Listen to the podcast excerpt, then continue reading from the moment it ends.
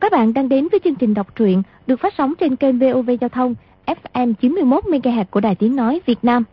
Thưa các bạn, trong chương trình đọc truyện kỳ trước, chúng ta đã theo dõi phần hai mươi chín bộ truyện Thiên Long Bát Bộ của nhà văn Kim Dung. Thì được biết, từ Thính Hương Thủy Tạ, Đoàn Dự đi thuyền về hướng Bắc, mãi đến xế chiều hôm sau đến thành Vô Tích. Đây là chốn phồn hoa đô hội. Vào thành, chàng cứ thuận chân mà đi. Cuối cùng, Đoàn Dự ghé Tùng Hạc lâu, lên lầu uống rượu. Lòng chàng đang cảm thấy cô quạnh, gặp một đại hán phong thái anh tuấn, oai phong lẫm liệt, là ban chủ của cái bang, mời uống rượu. Cả hai người đều có tâm hồn sảng khoái, không câu nệ hình thức, cảm thấy tâm hợp ý đầu, nên ngẫu hứng gọi tiểu bảo mang ra hai cái tô lớn và uống hết bốn cân rượu.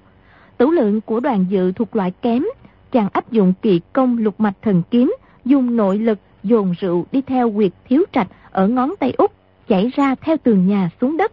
Hai người ra đường tỉ thí cước lực. Đoàn Dự áp dụng bộ pháp Lăng Ba Vi Bộ, dần dần đuổi theo kịp Kiều Phong. Đến lúc đó, Kiều Phong biết đã nhận lầm Đoàn Dự là Mộ Dung công tử, lại thấy Đoàn Dự sảng khoái chính trực, hai người kết nghĩa kim lan huynh đệ. Họ trở lại thành Vô Tích, hai đệ tử cái bang chạy đến cấp báo sự việc xảy ra ở Đại Nghĩa Phân Đà.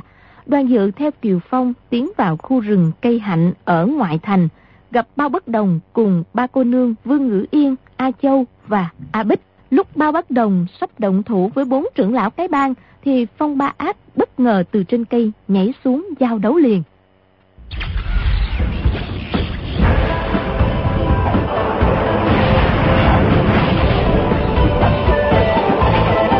Thiên Long Bát Bộ.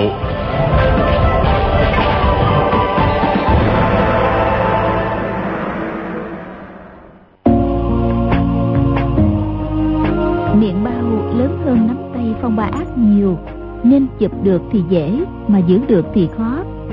Y chỉ co tay lại là đã rút ra khỏi cái bao ngay. Đột nhiên tay y nhói lên một cái như bị kim đâm phải. Y nhìn xuống, bỗng giật nảy người. Có một con bò cạp trên mu bàn tay. Con bò cạp đó nhỏ hơn loại bình thường, nhưng đây giam vện ngũ sắc, trông thật ghê rợn.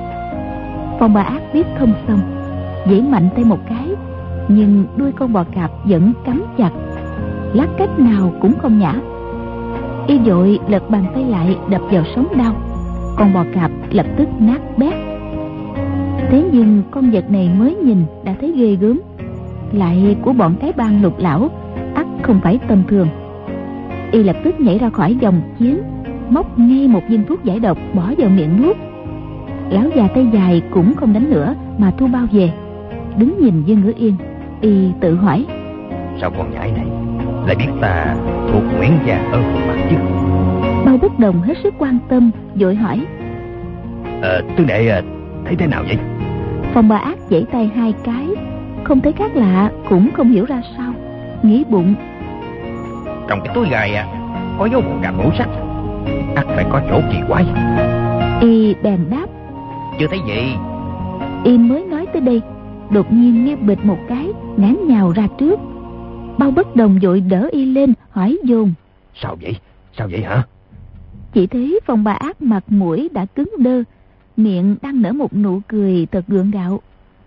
Bao Bất Đồng cả kinh, vội vàng giơ tay điểm các huyệt đạo trên cổ tay, khuỷu tay và trên vai ba nơi, để cho chất độc khỏi chạy ngược về tim. Ngờ đâu chất độc của con bò cạp ngũ sắc kia uy lực dũng mãnh, hiệu quả tức thời. Tuy chẳng phải là kiến quyết phong hầu, nhưng còn nhanh hơn nọc rắn nhiều. Phong Ba Ác há mồm toan nói gì đó, nhưng chỉ ú ớ được mấy tiếng khó nghe.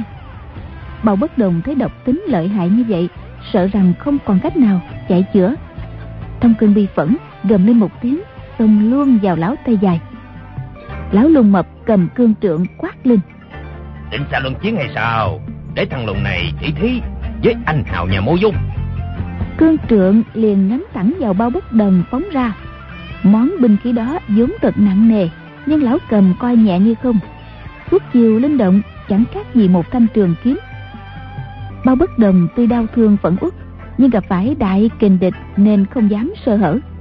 Y chỉ mong bắt được lão lùn mập này để ép lão tay dài đưa thuốc giải cứu Phong tứ đệ, lập tức thi triển cầm nã thủ theo những khe hở của cương trượng mà tấn công vào. A Châu, A Bích đứng hai bên Phong Ba Ác, nước mắt chạy quanh, luôn miệng gọi tứ ca, tứ ca. Dương Ngữ Yên không biết tí gì về cách sử dụng cùng điều trị chất độc, trong bụng hối hận vô cùng. Ta đọc sách vở học, thấy phương pháp trị độc nhiều vô số kể, nhưng tưởng không bao giờ dùng tới nên chẳng thèm liếc qua. Giá như mình chịu khó đọc, nhớ được chút nào hay chút ấy, thì bây giờ đâu đến nỗi chịu bó tay nhìn Phong tứ ca chết bất đắc kỳ tử. Kiều Phong thấy Bao Bất Đồng và trưởng lão Lùng đánh nhau ngang ngửa, không thể trong chốc lát mà phân thắng bại, liền quay sang nói với ông già tay dài: Trần trưởng lão, xin trưởng lão lấy thuốc cho vị Phong tứ gia kia giải độc. Trần trưởng lão ngạc nhiên: Bẩm ban chủ, tên này vô lễ, võ công cũng không mấy vừa, cuộc sống cho y tức là di quả về sau đó. Kiều Phong gật đầu nói: Trưởng lão nói đúng lắm, nhưng bọn ta chưa gặp chủ nhân đã giết chết thuộc hạ, không khỏi mang tiếng cậy mạnh hiếp yếu, mình nên phân định rõ ràng, hãy có biện pháp. Lão tay dài hậm hực đáp: Mã phó ban chủ rõ ràng bị gã tiểu tử họ Mộ Dung sát hại, đã gọi là báo thù rửa hận thì còn nói đến chuyện nhân nghĩa tình lý làm gì. Kiều Phong oán lộ vẻ không bằng lòng, chàng nói: Trưởng lão cứ giải độc cho y trước, chuyện khác nói sao cũng chưa muộn. Trần trưởng lão tuy trong lòng không muốn chút nào, nhưng danh lệnh của ban chủ không thể cãi được, bèn đáp: Giờ y móc trong bọc ra một cái bình nhỏ, tiến lên mấy bước nói với A Châu và A Bích: Ban chủ chúng ta lấy nhân nghĩa làm đầu, bọn người mau cầm lấy thuốc giải đi. A Bích cảm mừng, chạy đến trước mặt Kiều Phong cung kính thi lễ, rồi quay sang chắp tay nói với Trần trưởng lão: Xin đa tạ Kiều ban chủ, đa tạ Trần trưởng lão. Nàng đón lấy cái bình nhỏ rồi hỏi: Xin trưởng lão chỉ bảo cho cách dùng giải dược. Trần trưởng lão đáp: Hút hết chất độc ở vết thương ra, lấy thuốc giải rồi bôi lên. Y ngừng lại một chút rồi nói tiếp: Độc dịch chưa hút hết thì bôi thuốc giải lên cũng bằng thừa, nên biết như vậy thôi. A Bích dâng lời chạy lại nắm tay Phong Ba Ác, há miệng toan hút máu độc ở vết thương trên lưng bàn tay cho y. Lão tay dài lớn tiếng quát: Khoan đã! A Bích ngạc nhiên nói: Sao vậy? Trần trưởng lão nói: Đàn bà con gái hút không được. A Bích mặt hơi đỏ lên hỏi lại: Sao con gái lại không hút được? Trần trưởng lão đáp: ừ, Con bột cạp này á, thuộc về âm hàn, con gái cũng là âm, âm độc, mà lại thêm khí âm vào thì độc tính lại tăng thêm. A Châu, A Bích, Dương Ngữ Yên, ba người bán tính bán nghi. Tuy lời đó có vẻ quái lạ, nhưng không phải là hoàn toàn vô lý. Nếu như chất độc lại tăng thêm thì e không xong. Khốn nổi, bên mình chỉ có Bao Bất Đồng là đàn ông, nhưng y đang cùng ông già Lùng kịch đấu. Chỉ thấy trượng ảnh thấp thoáng, chưởng thế dù dù, nhất thời không thể ngừng tay được. A Châu cất tiếng gọi to: Tam ca à, tạm ngừng tay, quay lại cứu tứ ca cái đã. Thế nhưng Bao Bất Đồng với ông già Lùng kia võ công suýt soát nhau, muốn bãi chiến thoát ra không phải chỉ vài chiêu là xong. Cao thủ tỷ võ, chiêu nào cũng là sinh tử, sơ hở một chút sẽ bị đối phương lấy mạng ngay, chứ đâu phải muốn ra là ra, muốn vào là vào. Bao Bất Đồng nghe tiếng A Châu gọi, tưởng rằng thương thế Phong Ba Ác biến chuyển, trong lòng nôn nao, cố gắng tấn công gấp rút, mong thoát ra được vòng dây của ông già Lùng. Hai người kịch đấu đã trên trăm chiêu, tuy thắng bại chưa phân, nhưng ông già Lùng tay cầm binh khí vừa dai vừa nặng, đối phương lại tay không, ai yếu ai mạnh đã rõ rệt. Lão múa cây cương trượng liên hoàn tiến kích đều bị Bao Bất Đồng quá giải cả, biết rằng đánh thêm thì chỉ có thua chứ không mong thắng. Thấy bên địch tấn công gấp rút, lại tưởng y muốn đánh bại mình ngay, nên dốc toàn lực ra chống đỡ. Cái bang tứ lão người nào võ công cũng có chỗ độc đáo. Bọn Chiêu Bảo Côn, Tư Mã Lâm phái Thanh Thành, Diêu Bá Đương của Tần Gia Trại thì Bao Bất Đồng chỉ cười nói mà đánh như đánh trẻ con. Nhưng lão già Lùng này quả không dễ đối phó. Bao Bất Đồng tuy chiếm thượng phong, nhưng nếu muốn thực sự thắng được một chiêu nửa tức thì còn phải chờ cho công lực của đối phương sức kém, mà Lão Lùng lại dai sức vô cùng, đánh lâu chưa có vẻ gì mệt mỏi. Kiều Phong thấy Dương Ngữ Yên, A Châu, A Bích, ba cô gái mặt mày kinh quản, biết rằng con bò cạp của Trần Trưởng Lão nuôi cực kỳ lợi hại, cũng chẳng biết cái câu đàn bà không được hút chất độc kia thực hay giả. Nếu như ông ra lệnh cho thuộc hạ tấn công kẻ địch, dù cho tình thế hung hiểm bội phần cũng không ai dám buông lòng oán hận, nhưng sai người liều mạng cứu chữa cho địch nhân thì quả không thể mở miệng. Nghĩ như thế, Kiều Phong bèn nói: "Để ta hút cái chất độc cho Phong tứ gia." Nói xong liền đi đến bên cạnh Phong Ba Ác. Đoàn Dự trông thấy Dương Ngữ Yên mặt mày rầu rĩ, từ nãy đã muốn ra hút độc dịch cho Phong Ba Ác. Có điều Kiều Phong đã cùng mình kết nghĩa anh em, nếu lại ra tay giúp cho kẻ địch của nghĩa huynh thì không phải lẽ. Tuy Kiều Phong đã bảo Trần Trưởng Lão lấy giải dược, nhưng chàng cũng chưa biết rõ là ông cực lòng hay chỉ giả vờ. Đến khi thấy Kiều Phong đi đến bên cạnh Phong Ba Ác, quả thực chân tâm muốn cứu y, chàng vội nói: "Xin đại ca, để tiểu đệ làm thay cho." Chàng bước ra, tự nhiên sử dụng ngay Lăng Ba Vi Bộ, thân hình lạng qua đã chen lên trước Kiều Phong, cầm tay Phong Ba Ác, ghé miệng vào vết thương trên tay y hút luôn. Lúc này một bên tay Phong Ba Ác đã đen xì, hai mắt mở trừng trừng, đến mi mắt cũng đã cứng đờ không còn nhắm lại được. Đoàn Dự hút ra một ngụm máu độc, nhổ xuống đất, thấy máu đó đen như mực, mọi người trông thấy đều kinh hãi. Đoàn Dự đang định hút tiếp, lại thấy trên vết thương máu đen từng giọt nhỏ ra. Chàng ngạc nhiên nghĩ thầm: "Để máu đen này ra hết rồi, mình hãy hút tiếp." Có ngờ đâu chàng đã ăn phải con mãng cổ chu cáp, là vua của các loại độc, nên có thể khắc chế mọi độc tính. Nọc độc của con bò cạp hoa kia còn kém xa, nên vừa gặp phải nước giải của Đoàn Dự đã lập tức chảy ra.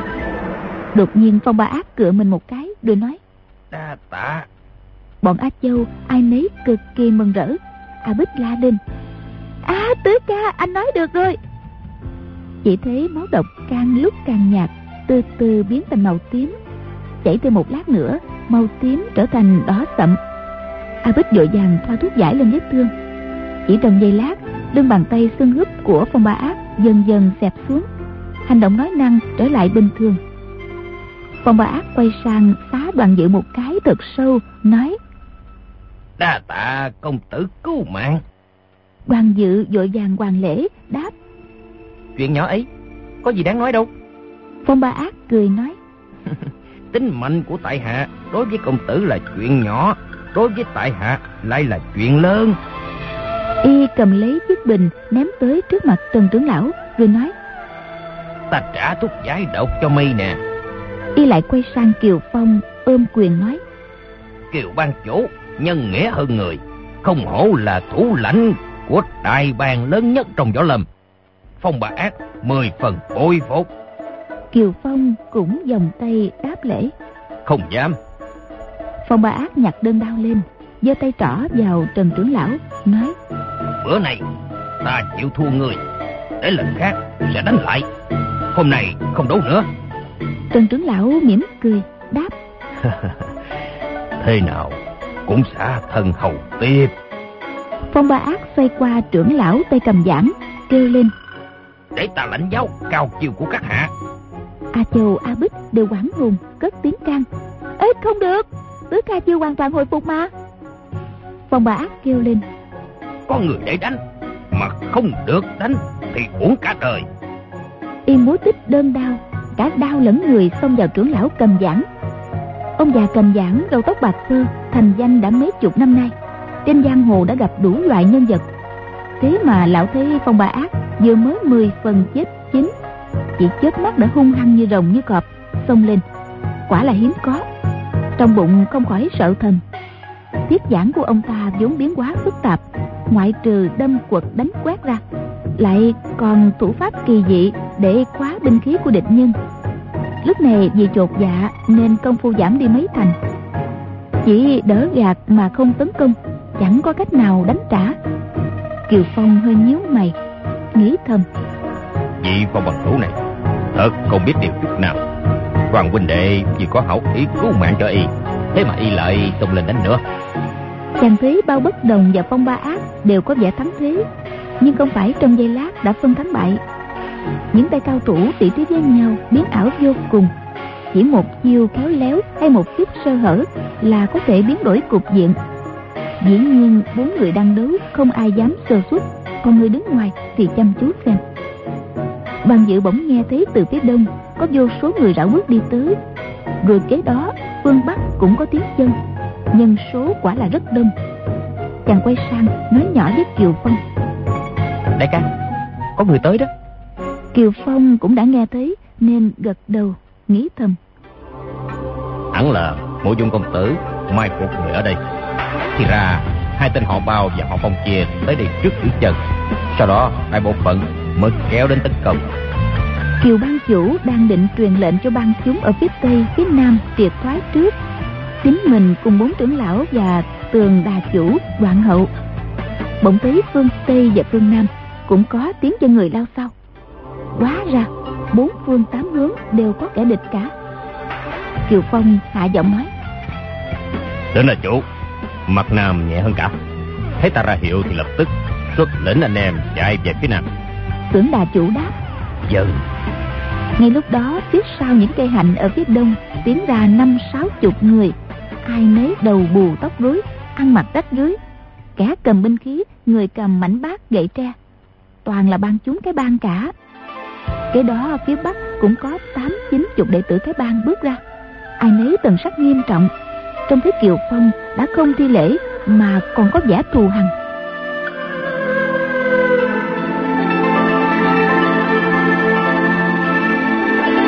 Bao Bất Đồng và Phong Ba Ác thấy bỗng nhiên có nhiều người trong cái bang như thế, không khỏi kinh hãi nghĩ thầm: làm sao cứu được uh, Dương cô nương, A Châu, A Bích, ba người đây. Thế nhưng lúc đó người kinh ngạc nhất lại là Kiều Phong.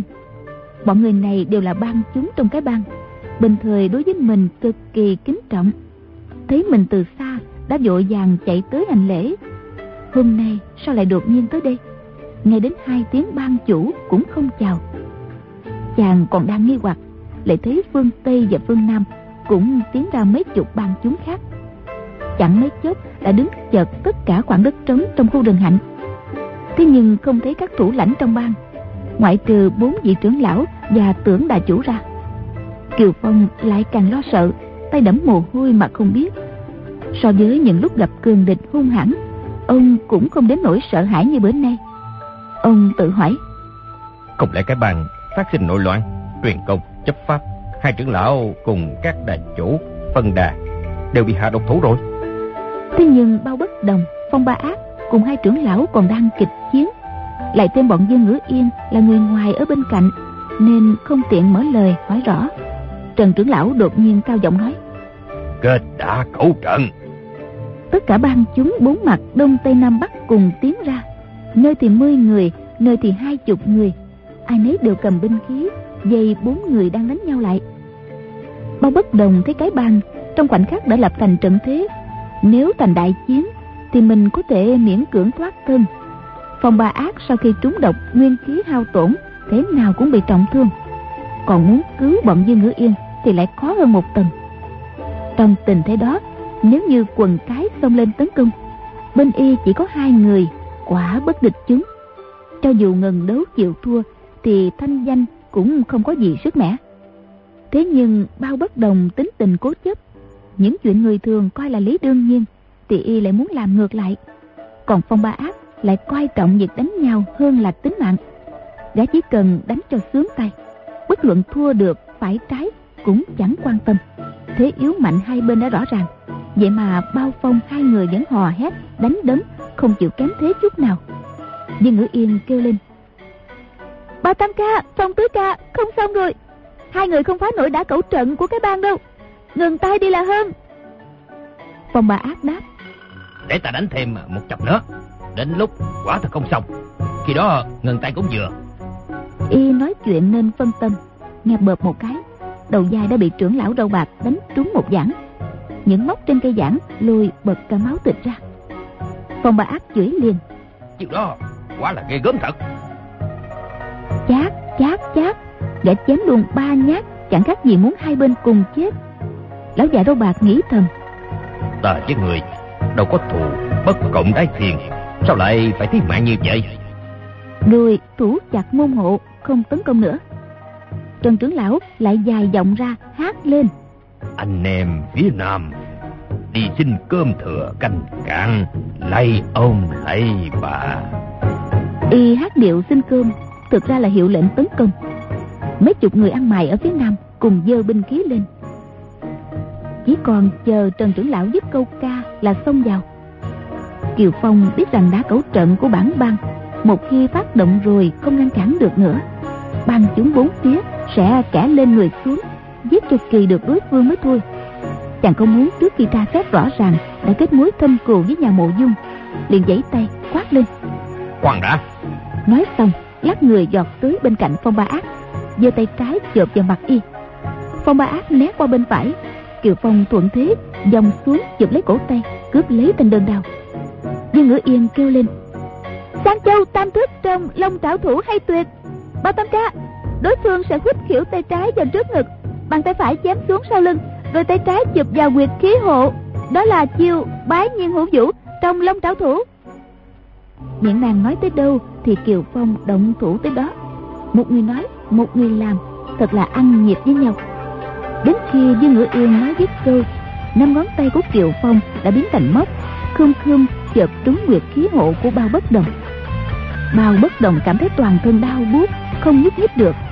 Y hậm hực nói, chiều Bái Nhiên Hữu Vũ ờ, quá là hay. Mỗi tử ờ, cô nói không sớm mà cũng không muộn, ờ, thì còn làm quá gì được nữa. Giả tỷ nói sớm hơn một chút, ờ, có phải ta kịp phòng bị không nè? Ngữ Yên xịu mặt đáp, ừ, võ công ông ta ghê quá, ra tay không có triệu chứng gì trước nên tiểu muội nhìn không ra, thật là có lỗi. Bao Bất Đồng nói, cái gì mà có lỗi chứ không có lỗi, hôm nay bọn mình đánh thua rồi. Yến tử ổ thật là mơ mà. Y quay lại nhìn Phong Ba Ác, thấy gã cũng đứng được người ra. Nguyên lúc Kiều Phong cướp đơn đao, tiện tay điểm quyệt luôn, không thì y đâu có chịu ngừng tay. Trần trưởng lão thấy ban chúa đã kiềm chế hai gã bao phong, không cần phải hát tiếp nữa, nên bỏ dở câu ca ra lệnh. Tứ lão cái bang cùng các tay cao thủ trong bang thấy thủ pháp Kiều Phong tuyệt diệu không thể tưởng tượng được, không ai là không bội phục. Kiều Phong buông quyệt khí hộ của Bao Bất Đồng ra, lật tay vỗ nhẹ lên vai Phong Ba Ác mấy cái, dạy các quyệt đạo bị đóng cho y, rồi nói, xin hai chị cứ tự nhiên. Bao Bất Đồng tính tình quái đản, nhưng biết võ công mình so với Kiều Phong hơn kém quá xa, chẳng cần gì phải đá cẩu trận, cũng không cần tứ lão hiệp công, chỉ cần mình ông ta đã thắng dễ như chơi. Y biết rằng còn nói nữa chỉ tổ thêm bực mình, liền lẳng lặng lùi lại đến bên Vương Ngữ Yên. Phong Ba Ác thì vẫn nói, Kiều bang chủ, võ công ta không bằng bang chủ thật, nhưng vừa rồi bang chủ đánh bất thình lình, không kịp đề phòng, ta không tâm phục. Kiều Phong đáp, đúng vậy, ta quả là xuất kỳ bất ý, công kỳ vô bị. Vậy mình thử thêm lần nữa, để ta tiếp vài chiêu đơn đao của các hạ. Nói chưa dứt, Kiều Phong giãy tay trên không, một luồng kinh lực phóng vào thanh đao đang nằm dưới đất. Thanh đao liền tự lật lại rồi giọt lên tay ông ta. Ngón tay Kiều Phong đảo một cái, cán đao quay ngược lại phóng tới trước mặt Phong Ba Ác. Phong Ba Ác lắp bắp kêu lên, Cái, cái đó có phải à, Cầm Long công chăng? Trên đời này quả Quả thật có người biết một võ công thần kỳ này ư? Kiều Phong mỉm cười đáp, tại hạ cũng mới học, không bỏ làm tròn cười. Chàng vừa nói vừa đưa mắt liếc Vương Ngữ Yên. Khi nãy Vương Ngữ Yên nói ra được chiêu Bái Nhiên Hữu Vũ, chẳng khác gì có tài tiên tri, khiến chàng vô cùng ngạc nhiên. Lúc này muốn xem vị cô nương tinh thông võ học này sẽ bình phẩm ra sao về môn công phu của mình. Ngờ đâu Vương Ngữ Yên không nói một lời. Đối với tuyệt kỹ của Kiều Phong, tưởng như trông mà không thấy, thì ra nàng đang xuất thần. Võ công của vị Kiều bang chủ này thật cao cường, vậy mà giang hồ vẫn xếp cùng hàng với Bắc Kiều Phong, Nam Mộ Dung. Thế nhưng Thế nhưng võ công biểu ca làm sao Làm sao mà... Phong Ba Ác lắc đầu. Ta đánh không lại ban chủ, mạnh yếu cách nhau một trời một vực, giao đấu chẳng thú vị gì. Kìa ban chủ, hẹn gặp lại. Y thua trận nhưng không mảy may sa sút tinh thần. Đúng là được cũng vui mà thua cũng vui. Chỉ mong có người đánh nhau với mình là mãn nguyện. Dường như đã đạt tới đỉnh cao của đấu đạo. Y giơ tay chào từ biệt Kiều Phong, quay sang Bao Bất Đồng. Tam ca, nghe nói công tử già đến chùa Thiếu Lâm, ở đó đông người lắm, chắc thế nào cũng được một phen đánh nhau thỏa thích. Để tiểu đệ đến xem như thế nào. Các người thủng thẳng đi sau nha. Y chỉ sợ lỡ mất cuộc đấu, không đợi Bao Bất Đồng trả lời, vội vàng chạy đi. Bao Bất Đồng cao giọng ngâm nga. Đi thôi, đi thôi. Đánh chẳng bằng người, luyện mười năm nữa cũng chỉ vậy thôi, chi bằng bỏ cuộc. Chịu thua cho rồi. Y vừa ngâm vừa hiên ngang đi thẳng. Xem ra thua trận mà vẫn không hề bận tâm, đầy vẻ tiêu sái. Nhưng Ngữ Yên quay sang nói với A Châu, A Bích. Tam ca tứ ca đều đi cả rồi, mình cũng đến đó kiếm kiếm anh ta chứ. A Châu cúi đầu đáp. Người trong cái bang ở đây còn thương lượng chuyện hệ trọng, bọn mình về Thành Vô Tích rồi tính sao. Nàng quay sang Kiều Phong nói. Kiều ban chủ, ba người chúng tôi xin cáo từ. Kiều Phong gật đầu đáp. Xin bà vị cứ tự nhiên. Đột nhiên mé đông có một thành viên cái bang tướng mạo thanh nhã bước ra hỏi Kiều Phong. Kiều ban chủ, mã phó ban chủ chết thảm, đại thù chưa báo, sao ban chủ tùy tiện thả kẻ địch đi? Giọng nói y lễ độ nhưng ý tứ chất vấn, không phải là lời của thuộc hạ nói với cấp trên. Kiều Phong đáp. Bọn ta đến Giang Nam chính là vì muốn báo thù cho Mã Nhị Ca. Thế nhưng mấy ngày qua ta đã cố gắng trà xét, biết được hung thủ giết hại Mã Nhị Ca chưa chắc đã là Mộ Dung công tử. Người ăn mày kia tên Toàn Quan Thanh, ngoại hiệu Thập Phương Tú Tài, là kẻ túc trí đa mưu, võ công cao cường. Y là đệ tử tám túi, hiện đang chưởng quản Đại Trí Vân Đà, địa vị trong bang chỉ kém Lục Đại Trưởng Lão. Toàn Quan Thanh lại hỏi. Ban chủ nhận xét thế nào mà bảo vậy? Nhưng Ngữ Yên và A Châu, A Bích đang toan ra đi, bỗng thấy trong cái bang có người đề cập đến Mộ Dung Phục. Cả ba người đều rất quan tâm nên đứng nép sang một bên lắng tai. Chỉ nghe Kiều Phong đáp. Ta suy đoán vậy thôi, chưa tìm được bằng cớ chắc chắn. Toàn Quan Thanh nói. Không biết ban chủ suy đoán thế nào, xin cho bọn thuộc hạ chúng tôi được biết. Kiều Phong đáp. Khi ta ở Lạc Dương, nghe thấy Mã Nhị Ca bị chết vì công phu Tỏa Hầu Cầm Ná Thủ, lập tức nghĩ ngay đến cô Tô Mộ Dung, hay dùng thủ đoạn gãy ông đập lưng ông. Tỏa Hầu Cầm Ná Thủ của Mã Nhị Ca thật là thiên hạ không ai sánh kịp, trừ nhà Mộ Dung ra, không ai có thể dùng chính tuyệt kỹ của Mã Nhị Ca giết đi được. Toàn Quan Thanh nói. Đúng vậy. Kiều Phong nói tiếp. Thế nhưng mấy ngày gần đây ta nhận ra rằng cách suy luận ấy chưa chắc đã đúng, bên trong dường như có nhiều điều uẩn khúc. Toàn Quan Thanh nói. Huynh đệ chúng tôi ai nấy đều mong được nghe cho rõ ràng, xin bằng chủ nói tiếp.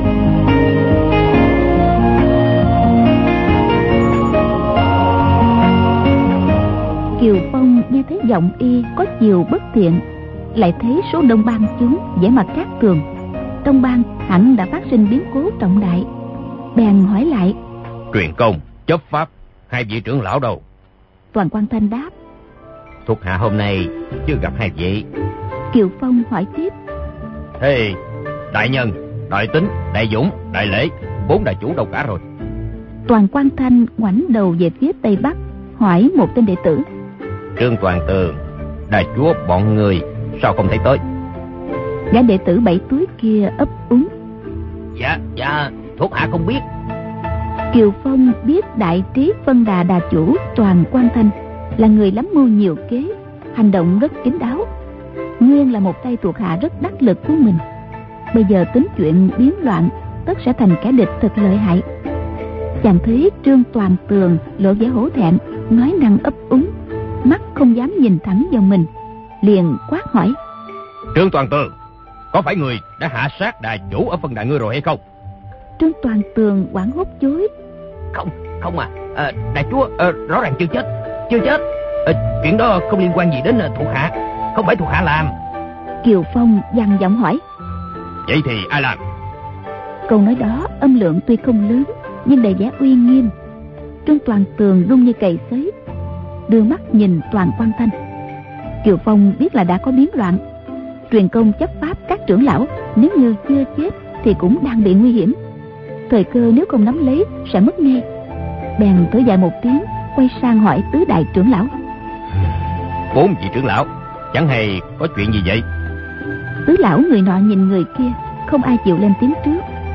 Kiều Phong biết ngay rằng họ đều có tham dự vào việc này, liền mỉm cười nói. Trong bản ban từ ta trở thuốc, ai ai cũng lấy nghĩa khí làm trọng. Chàng nói tới đây đột nhiên đạp chân giọt ngược về sau luôn hai thước, mỗi bước phải hơn một trượng. Người khác dẫu có nhảy về phía trước cũng không nhanh bằng, bước chân cũng không xa được đến thế. Kiều Phong giật lùi hai bước, chỉ còn cách Toàn Quan Thanh chừng ba thước, cũng không quay người, tay trái quờ phía sau, tay phải dùng cầm nã chộp nghe được hai quyệt trung đình và cư vĩ trên ngực y. Toàn Quan Thanh võ công cao cường không kém gì bốn vị trưởng lão, ngờ đâu chưa kịp trở tay đã bị bắt rồi. Kiều Phong dẫn khí lên bàn tay, tống nội lực vào hai huyệt, theo kinh mạch chạy thẳng xuống huyệt trung ủy dương đài ở đầu gối. Toàn Quan Thanh hai chân tê buốt, không tự chủ được nữa, phải quỳ ngay xuống đất. Ban chúng ai nấy thất sắc kinh hoàng, không biết làm thế nào cho phải. Thì ra Kiều Phong trong mặt mà bắt hình dân, xem chừng cuộc biến loạn này là do Toàn Quan Thanh chủ mưu. Nếu không chế ngự y ngay, quả quạng không phải là nhỏ. Dẫu có dẹp được loạn đồ thì không tránh khỏi một cuộc tàn sát. Cường địch đang ở trước mặt, làm sao có thể tự làm tổn thương nguyên khí? Nhìn bang chúng chung quanh, trừ người thuộc về đại nghĩa phân đà ra, còn bao nhiêu xem ra đều đã bị Toàn Quan Thanh dụ dỗ cả. Nếu họ nổi lên chống đối thì khó lòng thu phục lại được. Thành ra chàng giả vờ tiến lên hỏi bốn vị trưởng lão. Thừa cơ Toàn Quan Thanh không phòng bị, nhảy lùi lại nắm kinh mạch y. Mấy động tác đó nhanh như cắt, tưởng như đơn giản, nhưng thật ra chàng đã thi triển toàn bộ sở học trong đời. Nếu như vung tay ngược về sau, chỉ sai bộ vị nửa tức, tuy vẫn chế ngự được Toàn Quan Thanh, nhưng không thể nào dùng nội lực xung kích huyệt đạo nơi đầu gối. Những kẻ đồng mưu có thể xông vào cứu viện thì không sao tránh được một cuộc xung sát. Thế nhưng ép được y quỳ xuống rồi, người ngoài ai cũng tưởng Toàn Quan Thanh tự ý đầu hàng, chẳng dám ho hè gì nữa. Kiều Phong quay người lại, tay trái khẽ vỗ vào vai y, nói: Nếu người đã biết là sai quấy thì cũng chẳng phải quỳ làm gì. Tội làm phản phạm thượng không thể bỏ qua, nhưng để từ từ rồi giải quyết. Chàng vừa nói vừa quýt nhẹ cổ tay phải trúng ngay á huyệt của y. Kiều Phong biết Toàn Quan Thanh là kẻ nói năng hùng biện, nếu có cơ hội mở lời ắt sẽ kích động bang chúng làm loạn. Không thể nói là chàng hành động mang trá. Hiện giờ bốn bề đều có nguy cơ, bắt buộc phải dùng thủ đoạn để xử trí. Chế ngự Toàn Quan Thanh rồi, Kiều Phong để mặc y gục đầu quỳ đó, lớn tiếng quát Trương Toàn Tường: Người mau dẫn đường cho đại nghĩa phân đà tưởng đà chủ đi mời truyền công chấp pháp trưởng lão các vị về đây. Nếu nghe lệnh ta mà làm thì được giảm tội, còn những người khác hãy ngồi xuống đất, không ai được tự tiện đứng lên. Trương Toàn Tường vừa mừng vừa sợ, dân dạ luôn mồm. Đại nghĩa phân đà tưởng đà chủ không tham dự mật mưu của đám phản loạn, thấy bọn Toàn Quan Thanh dám gây rối phạm thượng, vốn đã tức giận lắm, mặt đỏ bừng, thở hổn hộc. Đến khi nghe Kiều Phong sai đi cùng Trương Toàn Tường để cứu người, lúc ấy mới hơi trấn tĩnh, quay sang nói với hai chục tên bang chúng thuộc bản đà: Bản bang không may xảy ra biến loạn, đây là lúc toàn thể bọn người phải nỗ lực liều chết để báo đáp ân đức của bang chủ. Tất cả phải xuất lực tuân theo hiệu lệnh của bang chủ, không được vi phạm. Y sợ bốn vị trưởng lão cùng xông lên gây khó dễ, ban chúa chỉ có một mình một tay, khó dỗ cho kêu. Tuy phân đà đại nghĩa ít người, so với bọn phản loạn vẫn là thiểu số, nhưng thanh thế đã khá hơn nhiều. Kiều Phong liền nói: Không cần, tưởng huynh đệ phải đem hết anh em bản đà đi, cứu người mới là việc lớn, chớ để sơ suất. Tưởng Đà Chúa không dám trái lệnh, y đáp: Vâng. Y lại tiếp: Xin bằng chủ thận trọng giữ mình, thuộc hạ sẽ quay về ngay.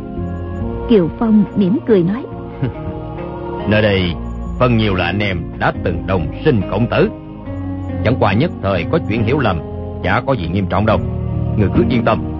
Chàng lại nói tiếp: Người sai người đến gặp nhất phẩm đường của Tây Hạ, nói rằng ước hẹn nơi Huệ Sơn, xin quản lại bảy ngày.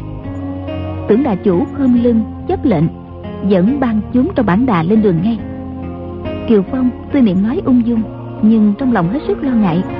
Thấy hơn hai chục ban chúng trong đại nghĩa quân đà đi rồi, trong khu đường hạnh ngoài Đoàn Dự, Vương Ngữ Yên, A Châu, A Bích ra, còn lại hơn hai trăm người đều tham dự âm mưu. Giả tỷ có người hô một tiếng thì tất cả sẽ cùng xông lên, quả thực rất khó đối phó. Chàng nhìn quanh quần hào, thấy ai nấy vẻ mặt ngượng ngập, có người cố tỏ ra vẻ trấn tĩnh, có kẻ lại hốt hoảng, một số ít thì nhấp nhổm như muốn bỏ chạy thoát thân. Chung quanh hơn hai trăm người không ai nói lời nào, thế nhưng nếu có người chủ xướng, lập tức biến loạn sẽ bùng lên ngay. Lúc đó trời đã xâm sẫm tối, hình bóng chỉ còn thấy mờ mờ. Bên bìa rừng sương mù đã bắt đầu tỏa xuống.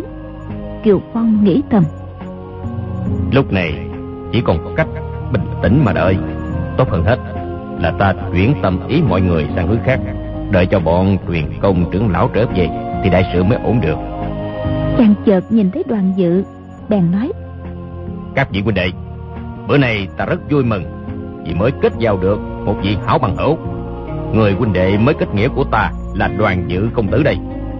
Vương Ngữ Yên, A Châu, A Bích, ba người nghe nói anh chàng đồ gàn kia đã cùng với Kiều ban chủ của cái bang bái kết, đều rất lấy làm ngạc nhiên.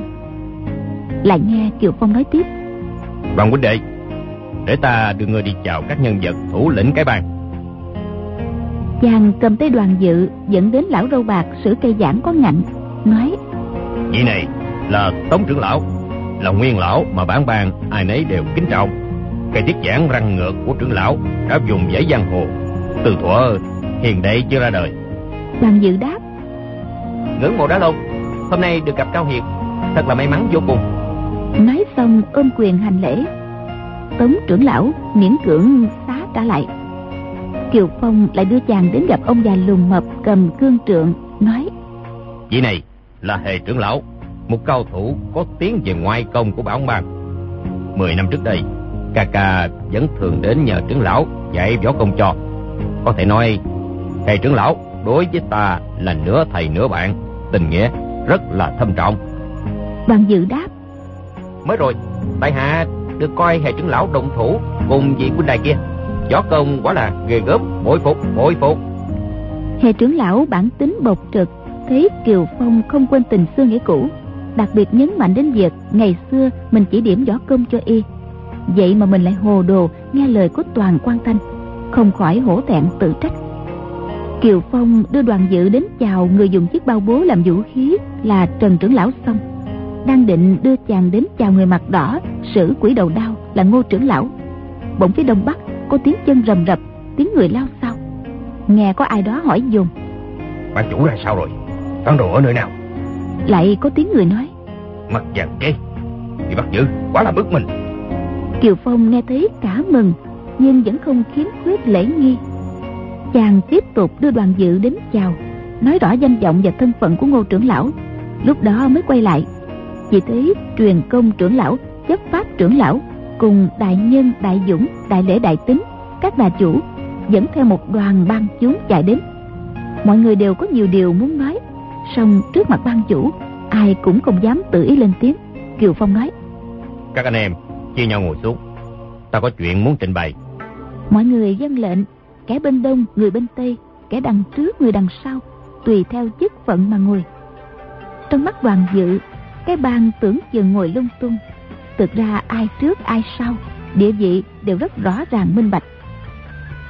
Kiều Phong thấy mọi người đều giữ quy củ, đã hơi yên lòng, mỉm cười nói: Cái bàn chúng ta được bằng hữu giang hồ nể mặt trong hơn trăm năm qua, coi là đệ nhất đại bang trong võ lâm. Thế nhưng bọn ta người nhiều thế mạnh, suy nghĩ có chỗ khác nhau là chuyện không thể tránh được. Có gì thì nên trình bày đầu đuôi rõ ràng, bàn luận cho kỹ. Tất cả mọi người là anh em tương thân tương ái, chớ coi những khác biệt nhất thời là quá quan trọng. Chàng nói mấy câu đó, thần sắc thật là hòa ái hiền từ. Trong bụng đã quyết tâm xử sự bình tĩnh để tiêu giải một trường đại họa, không để cái bang lâm vào cảnh tự tàn sát lẫn nhau. Tâm trạng mọi người vốn đang căng thẳng như sắp quyết một trận sống mái, nay nghe bang chủ nói vậy, bỗng cảm thấy nhẹ nhõm hơn. Một ông già mặt vàng ngồi mé hữu Kiều Phong đứng lên hỏi: Xin hỏi Tống, Hề, Trần, Ngô, bốn vị trưởng lão, các ông sai người bắt giữ chúng tôi giam trên một chiếc thuyền nhỏ ở giữa Thái Hồ là có ý gì? Đó là chấp pháp trưởng lão Bạch Thế Kính, xưa nay tiết diện vô tư. Tất cả mọi người lớn nhỏ trong bang dù không phạm tội gì mà thấy mặt ông cũng e sợ ba phần. Trong tứ lão thì Tống trưởng lão cao tuổi hơn cả, đương nhiên coi như thủ lãnh. Ông mặt hơi đỏ lên, đằng hắn một tiếng đáp: Trung à, chúng ta là anh em, hoạn nạn có nhau đã lâu, dĩ nhiên là không ai có ác ý gì cả. Bạch, bạch chấp pháp nên nể mặt lão huynh mà bỏ qua đi. Mọi người nghe thấy đều nghĩ Tống trưởng lão ăn nói hồ đồ. Trong bang xảy ra việc biến loạn phạm thượng động trời, thế mà lão chỉ nói xin nể mặt lão huynh mà bỏ qua đi, không lẽ chỉ một câu mà có thể bỏ qua? Bạch Thế Kính đáp: Tống trưởng lão bảo là không có ác ý, nhưng sự thật không phải vậy. Ta và Truyền Công trưởng lão hai người ờ, không những chỉ bị nhốt ở trên thuyền bỏ ngoài hồ, mà trên thuyền còn chất đầy củi rơm lưu huỳnh. Bảo là nếu bọn ta có ý đào tẩu thì lập tức phóng hỏa đốt thuyền ngay. Thế mà Tống trưởng lão bảo là không có ác ý sao? Tống trưởng lão đáp: Cái đó, cái đó thật là quá tệ. Người cùng một nhà sao lại cạn tàu rao mang đến vậy, còn mặt mũi nào mà nhìn nhau chứ? Mấy câu nói sau cùng là ông ta nói với Trần trưởng lão. Bạch Thế Kính lại chỉ vào một hán tử lạnh lùng hỏi: Người đánh lừa ta lên thuyền, bảo là ban chủ gọi đến, giả truyền hiệu lên ban chủ thì là tội gì? Gã đó sợ đến nỗi người run như cầy sấy, lập cập đáp: Đệ tử thân phận hèn mọn, làm sao dám có chuyện phạm thượng khi chủ như vậy. Đó là, đó là... Y vừa nói vừa đưa mắt nhìn Toàn Quan Thanh, tỏ ra là Toàn đà chúa sai y đưa lão lên thuyền, nhưng y là thuộc hạ nên không dám nói toạc ra. Bạch Thế Kính lại hỏi: Có phải mì dân lệnh Toàn đà chúa không? Gã kia cúi đầu im lặng, không nói rằng phải, cũng chẳng bảo là không. Bạch Thế Kính lại hỏi: Toàn đà chủ bảo người giả truyền hiệu lệnh ban chủ lừa ta lên thuyền, người có biết là hiệu lệnh giả hay không? Hán tử mặt cắt không còn một giọt máu, đứng đờ người ra. Bạch Thế Kính cười lạc hỏi: Lý Xuân Lai, người thừa này vẫn là người cương trực thẳng thắn, đại trưởng phu có gan ăn cướp, lẽ nào lại chẳng có gan chịu đòn? Lý Xuân Lai mặt bỗng lộ vẻ cứng cỏi, vỗ ngực một cái, lớn tiếng đáp: Bạch trưởng lão nói phải lắm, Lý Xuân Lai này á đã làm nên tội, trưởng lão muốn chém giết mổ xẻ thế nào cũng đành chịu. Nếu Lý mổ nhăn mặt cao mày thì không phải là hảo hán. Lúc Lý mổ tống đạt mệnh lệnh ban chủ, để biết rõ đó là lệnh giả. Bạch Thế Kính hỏi lại: Thế thì vì ban chủ đối với người có điều bất công, hay vì ta đối với người có điều lầm lỗi? Lý Xuân Lai đáp: Không phải vậy, ban chủ đối với thuộc hạ nghĩa trọng như non, Bạch trưởng lão công minh chính trực, không ai dám dị nghị. Bạch Thế Kính nghiêm giọng nói: Thế thì vì cớ gì mà ngươi hành sự như vậy? Lý Xuân Lai nhìn Toàn Quan Thanh đang quỳ dưới đất, lại nhìn Kiều Phong, y lớn tiếng đáp: Thuộc hạ vi phạm an quy, có chết cũng đáng. Cái nguyên nhân bên trong thuộc hạ không dám nói ra. Bàn tay y lật một cái, bạch quang thấp thoáng, nghe phập một tiếng, một lưỡi dao đã đâm vào trước ngực. Y ra tay vừa nhanh vừa chuẩn, đao đâm thẳng qua tim, tắt thở chết ngay lập tức. Các bang chúng đều a lên một tiếng kinh hoàng, nhưng đâu vẫn ngồi đấy, không ai nhúc nhích. Bạch Thế Kính vẫn mặt lạnh như tiền, nói: Người biết rõ hiệu lệnh là giả, đã không bẩm báo cho bàn chủ, lại đi lừa ta, chết là phải lắm. Ông ta quay sang nói với Truyền Công trưởng lão: Hạng huynh, ai đã đánh lừa Hạng huynh lên thuyền để cầm tù vậy? Đột nhiên giữa đám đông có một kẻ nhõm lên, chạy vụt vào trong rừng.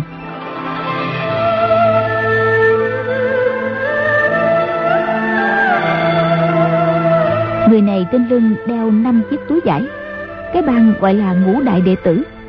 Y hốt hoảng bỏ chạy, không cần hỏi cũng biết chính y đã đem hiệu lệnh giả để đánh lừa Hạng trưởng lão lên thuyền. Truyền Công chấp pháp hai người nhìn nhau, thở dài, không nói gì. Bỗng thấy một bóng người loáng qua, thân pháp rất mau lẹ, phóng ra, chặn gã đệ tử năm túi kia lại. Người đó mặt mũi hồng hào, tay cầm quỷ đầu đao, chính là Ngô trưởng lão trong Tứ Đại trưởng lão. Lão hậm hực quát lên: Lưu Trúc Trang, sao người lại bỏ chạy? Gã đệ tử Ngũ Đại kia hai chân bủn rủn đáp: Tôi, tôi, tôi... Gã ấp úng nhắc lại tiếng tôi đến năm bảy lượt, rồi không nói thêm được gì nữa. Ngô trưởng lão nói: Chúng ta đã là đệ tử cai vàng thì phải biết tuân thủ di pháp của tổ tông. Đại trưởng phu hành sự, đúng thì nói đúng, sai thì nói sai, dám làm dám chịu. Ông ta quay lại nói với Kiều Phong: Kiều ban chủ, bọn chúng tôi có âm mưu muốn phế bỏ ban chủ. Chuyện này Tống, Hề, Trần, Ngô bốn trưởng lão đều có tham dự. Vì sợ hai vị trưởng lão Truyền Công chấp pháp không đồng ý, nên tính kế giam hai người lại.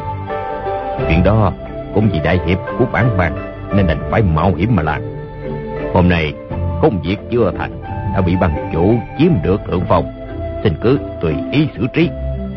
Ngô Trường Phong này ở trong cái bàn đã ba mươi năm, ai cũng biết không phải là kẻ tiểu nhân tham sống sợ chết. Nói đến đây, lão ném thanh quỷ đầu đao ra xa, nghe choang một tiếng, hai tay quanh trước ngực ra vẻ hiên ngang, không hề tỏ vẻ sợ sệt. Ngô lão thẳng thắn đem việc âm mưu phế bỏ ban chủ ra kể, bàn chúng ai nấy đều chấn động. Chuyện đó những người tham dự đều biết cả, nhưng chẳng ai dám nói thẳng ra. Ngô Trường Phong là người đầu tiên tiết lộ. Chấp pháp trưởng lão Bạch Thế Kính lớn tiếng nói: Tông, Hề, Trần, Ngô bốn trưởng lão phản bội ban chủ, vi phạm điều thứ nhất của bản quyền, chấp pháp đệ tử, trói bốn vị đó lại. Các đệ tử chấp pháp thủ hạ của ông ta vâng lời, liền lấy dây gân bò trói Ngô Trường Phong trước. Ngô Trường Phong mỉm cười đứng yên, không chống cự gì cả. Cái đó Tống, Hề hai trưởng lão cũng dứt binh khí đi, giơ hai tay chịu trói. Trần trưởng lão bộ mặt thật là khó coi, cao nhau: Hèn nhát, hèn nhát, giả tỷ hợp sức lại đánh một trận chỉ tất đã thua, có điều ai cũng sợ Kiều Phong. Y nói quả không sai. Ngay khi Toàn Quan Thanh vừa bị chế ngự, những người tham dự mật mưu nếu cùng xông lên thì Kiều Phong không khỏi là quả bất địch chúng. Ngay cả khi chấp pháp Truyền Công hai trưởng lão cùng với đại nhân đại nghĩa, đại tính đại dũng đại lễ năm đà chủ đã đến nơi, thì bên phản loạn vẫn đông hơn.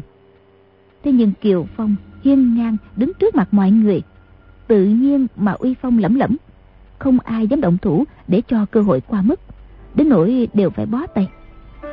Đến khi Tống, Hề, Ngô ba trưởng lão đã bị trói rồi, Trần trưởng lão dù có quyết tâm chiến đấu thì cũng vào thế một bàn tay vỗ không kêu. Y tới dài quẳng chiếc bao bố đi, để cho hai tên đệ tử chấp pháp lấy dây gân bò trói cô lại. Lúc đó trời đã tối đen. Bạch Thế Kính sai đệ tử đốt củi lên, ánh lửa bập bùng chiếu vào mặt những người bị trói, ai nấy ủ rũ đầy vẻ chán chường. Bạch Thế Kính chăm chăm nhìn Lưu Trúc Trang nói: Lưu Trúc Trang, ngươi thử nghĩ xem, hành động của ngươi có còn xứng đáng là đệ tử cái bàn nữa thôi. Ngươi có tự xử được không, hay phải người ngoài động thủ? Lưu Trúc Trang lắp bắp: Tôi, tôi, tôi... Y không nói nên lời, rút đơn đao ở bên mình ra toan tự dẫn, nhưng tay run bần bật, không sao đưa lên cắt cổ được.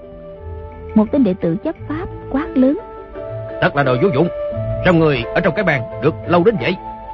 Y nắm tay Lưu Trúc Trang, dùng sức cứa mạnh một cái, cắt đứt yết hầu. Lưu Trúc Trang gượng nói: Tôi, cam, cam ơn. rồi y tắt thở. Theo lệ luật cái bang, người nào phạm tội tử hình nếu biết tự xử lấy thì trong bang vẫn coi là anh em, chỉ một cái chết là đủ rửa sạch tội lỗi. Còn như để cho chấp pháp đệ tử phải ra tay thì bao nhiêu tội lỗi vĩnh viễn không bao giờ hết. Mới rồi gã đệ tử chấp pháp thấy Lưu Trúc Trang quả có ý định tự dẫn nhưng không đủ sức, bèn tới giúp y một tay.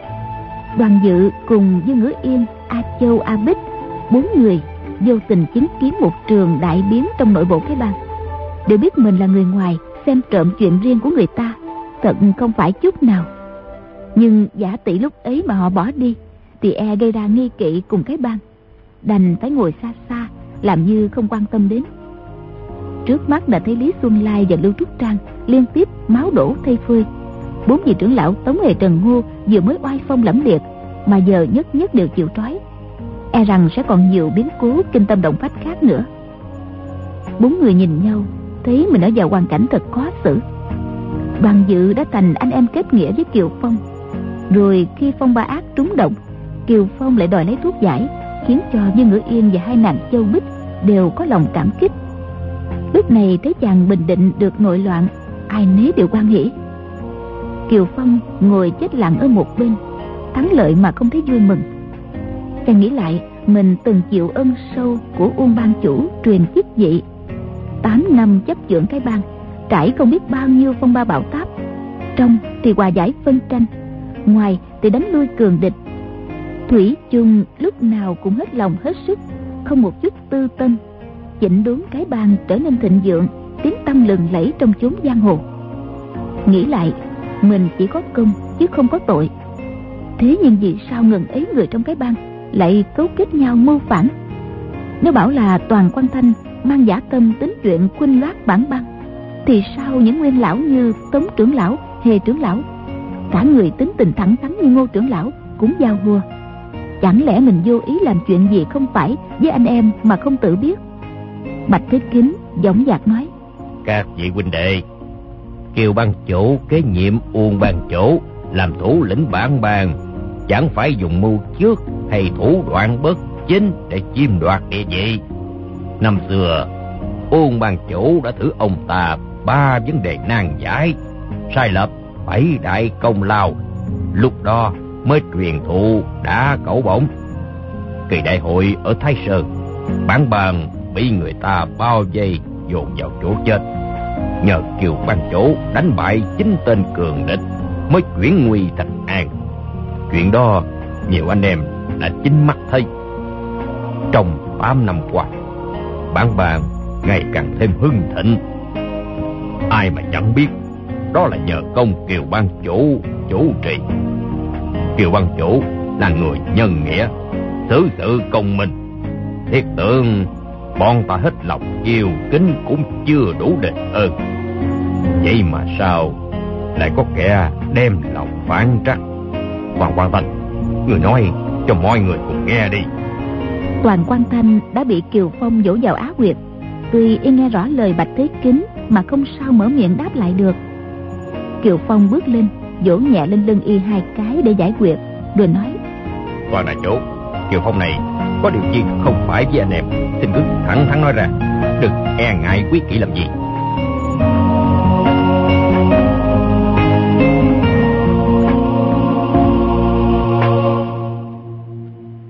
Các bạn thân mến, chúng ta vừa theo dõi phần ba mươi bộ truyện Thiên Long Bát Bộ của nhà văn Kim Dung. Mời quý vị và các bạn đón theo dõi phần đọc truyện tiếp theo cũng được phát sóng vào kỳ sau trên kênh vê o vê Giao thông ép em chín mươi mốt mê ga héc của Đài Tiếng nói Việt Nam. Đến đây thì nhóm thực hiện chương trình xin phép nói lời chào tạm biệt. Chúc quý vị và các bạn một đêm ngon giấc.